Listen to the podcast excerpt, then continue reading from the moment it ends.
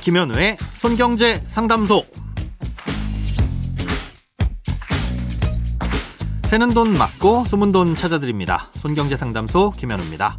저축, 보험, 대출, 연금, 투자까지 돈에 관련된 고민이라면 무엇이든 맡겨주세요. 오직 당신만을 위한 맞춤 상담. 먼저 오늘 사연 만나봅니다.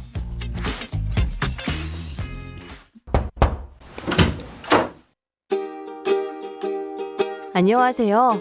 아버지께서는 1996년 9월 아버지 명의로 청약 저축에 가입하신 후 매월 10만원씩 납입하시다가 올해 8월에 돌아가셨습니다.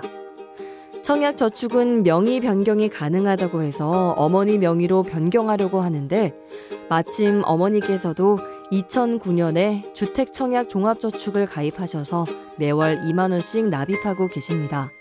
참고로 부모님은 경기도에서 한 세대를 구성해서 두 분만 같이 생활하셨습니다. 어머니의 주택 청약 종합저축 통장과 아버지의 청약 저축 통장으로 어떤 청약이 가능한지 궁금합니다. 청약 통장의 종류를 보면 지금은 주택 청약 종합저축 이거 한 가지만 가입할 수 있죠. 예, 하지만 이 주택 청약 종합 저축이 출시되기 전엔 청약을 하려는 주택의 유형과 면적에 따라서 청약 저축, 청약 부금 그리고 청약 예금 중에서 하나만 골라서 가입을 했어야 됐습니다. 예, 과거에 이런 청약 통장들을 지금은 가입할 수는 없지만 이미 가입해 놓았다면 예, 납입도 할 수 있고 당연히 청약도 할 수 있는데요. 어, 사연자님의 아버님께서 갖고 계시던 청약 저축은 세대주 변경을 통해서 가족 간의 명의 변경도 가능합니다. 아, 일단 청약 저축의 용도에 대해서 설명을 드리자면요.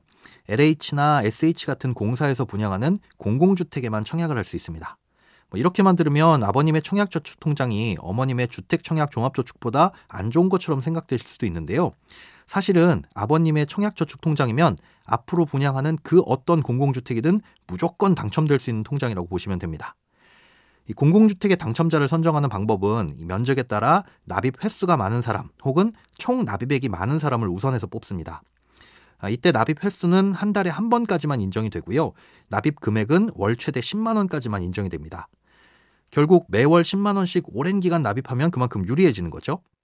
아, 그런데 아버님께서는 96년 9월에 가입하셔서 매월 10만 원씩을 넣으셨다고 하셨으니까 납입 기간만 하더라도 26년이 넘고요. 이 빠짐없이 납입하셨다면 3천만 원도 넘게 납입을 하셨다는 뜻이 됩니다. 어, 최근 몇 년처럼 청약 열기가 뜨거웠을 때 이 서울에서 아주 경쟁률이 치열했던 공공주택의 커트라인을 보면 2천만 원 초반대였는데요. 이 청약저축 통장에 3천만 원이 넘게 있다면 아무리 경쟁률이 치열한 아파트라도 무조건 당첨이라고 할 수 있는 거죠. 자, 그런데 이 청약 통장은 어떤 종류든 1인당 한 개씩만 갖고 있을 수 있습니다. 예, 그러니 어머님이 아버님의 청약저축을 물려받게 되신다면 기존에 갖고 있던 통장은 해지를 하셔야 된다는 거죠. 예, 하지만 어머님의 통장을 그냥 해지하는 건 좀 아깝습니다.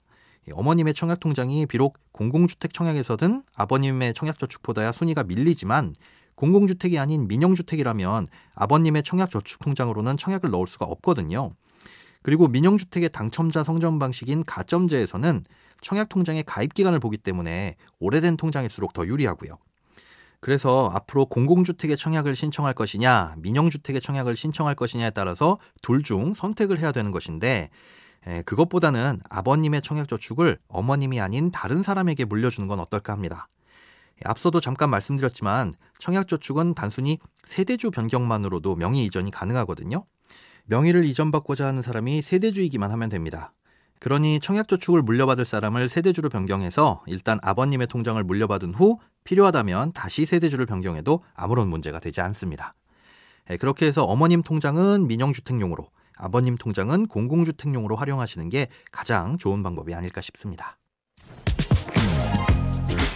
크고 작은 돈 걱정 혼자 끙끙 앓지 마시고 imbc.com 손경제상담소 홈페이지에 사연 남겨주세요. 검색창에 손경제 상담소를 검색하시면 쉽게 들어오실 수 있습니다. 여러분의 통장이 활짝 오는 그날까지 1대1 맞춤 상담은 계속됩니다. 돈 모으는 습관 손경제 상담소 내일도 새는 돈 맞고 숨은 돈 찾아드릴게요.